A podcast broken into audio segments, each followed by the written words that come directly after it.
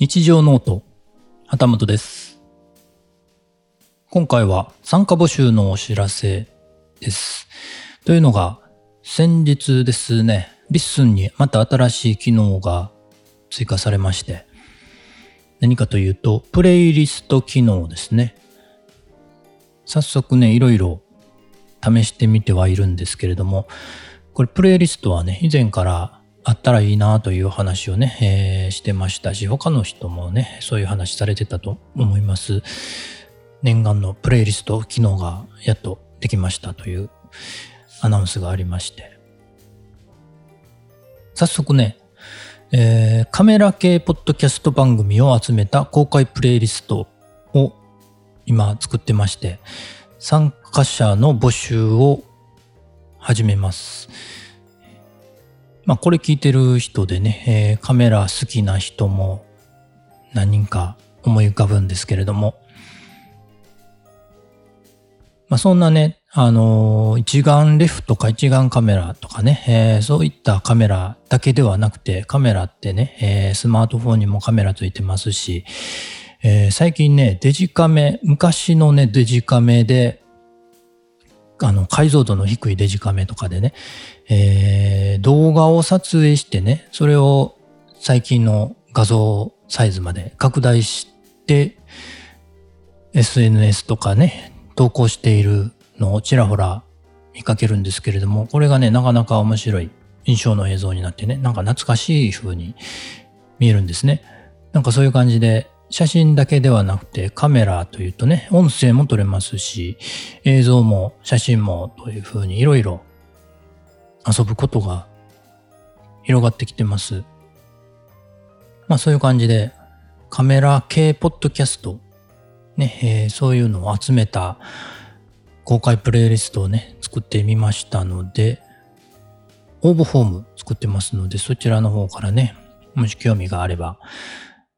参加していただければなと思っていますが、どういう感じになるかというと、その公開プレイリスト、カメラの話という公開プレイリストを作ったんですけれども、その、そこにね、え番組を登録すると、その番組の最新エピソードがリストアップされていくというものですね。最初最新だけじゃなくて全部リストアップされてたんですけれども、あの最新エピソードをだけに限定していただきましたのでね、えー見やすいかなと思います。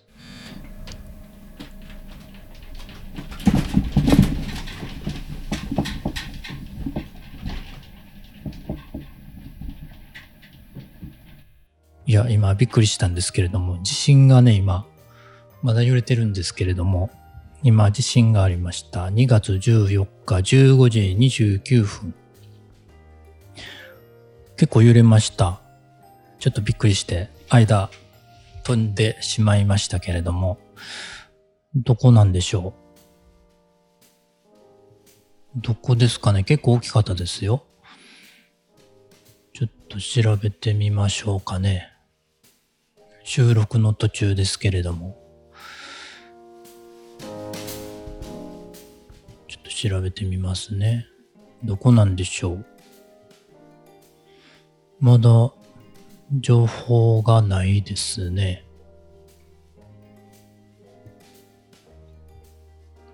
まだ情報が入ってきてませんけれども。どこなんでしょう？ちょっと後でまた調べてみますけれども。話戻りますね。えーどこまで話行きましたっけ？そうそう、公開プレイリストね、どういう感じになるかということで、最新のね、えー登録した番組の最新エピソードだけがリストアップしていくというプレイリストでね、まあいろんな人のカメラの話をね、聞いてみたいなと思ってたんで、えー作ってみました。 LISTEN さんね、えーいろいろ機能追加していただいてて、念願のね、プレイリスト機能も作ってくださいましてありがとうございます。で、ネットの登録する番組なんですけれども、まあカメラの話ならね、大体 OK かなと思ってます。すでに配信してる番組でもいいですし、新しくね、カメラ話の番組を作っていただいても OK だと思います。レッスンなのでサクッとね、えー、新しい番組も作れ、作りやすいと思いますのでね、えー、ぜひ参加していただけると嬉しいなと思います。応募フォーム用意してますので、そちらの方から、えー、応募していただけると嬉しいです。え、項目はですね、番組のタイトルと番組の説明と番組の URL、